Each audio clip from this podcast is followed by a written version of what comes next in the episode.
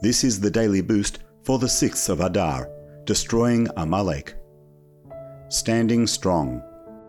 From Torah 97a, when Mashiach comes, we will experience godliness through our actions instead of through revelations coming as a gift from above.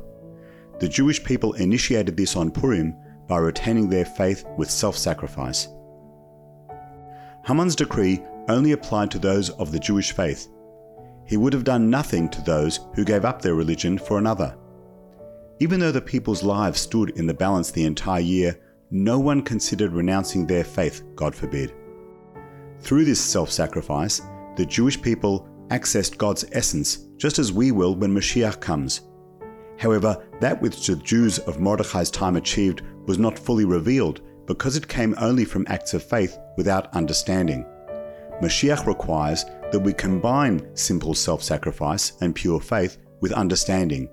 Then we will reveal God's essence.